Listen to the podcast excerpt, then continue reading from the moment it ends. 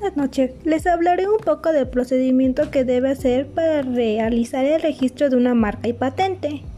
Comencemos por señalar qué es una marca. Bueno, son aquellos símbolos visibles que distinguen productos y servicios de otros de su misma especie en el mercado, pudiendo constituir cualquier denominación tridimensional simple.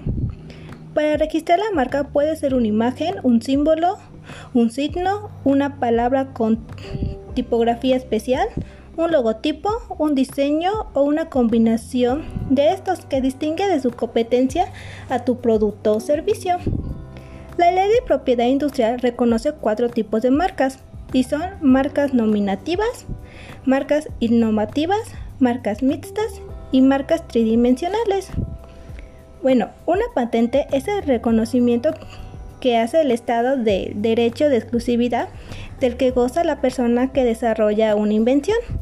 La patente es otorgada por el Instituto Mexicano de la Propiedad Industrial que se encarga de la recepción y el estudio de documentos técnicos.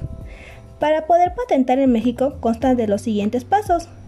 La presentación de la solicitud de registro de la patente ante el INPI y el pago de la tasa de mantenimiento de la primera anualidad. 2. Publicación de la solicitud de registro de patente en México. 3. Examen de fondo a la patente en México.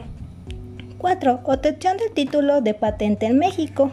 Y por último, 5. Pagos de la tasa de mantenimiento de derecho.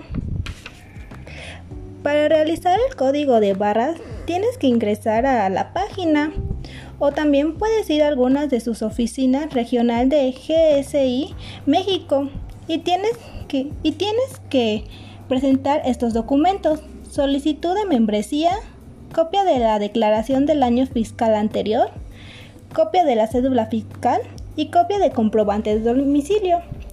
Aparte se realiza el pago, tu aprobación y tu revisión de los datos.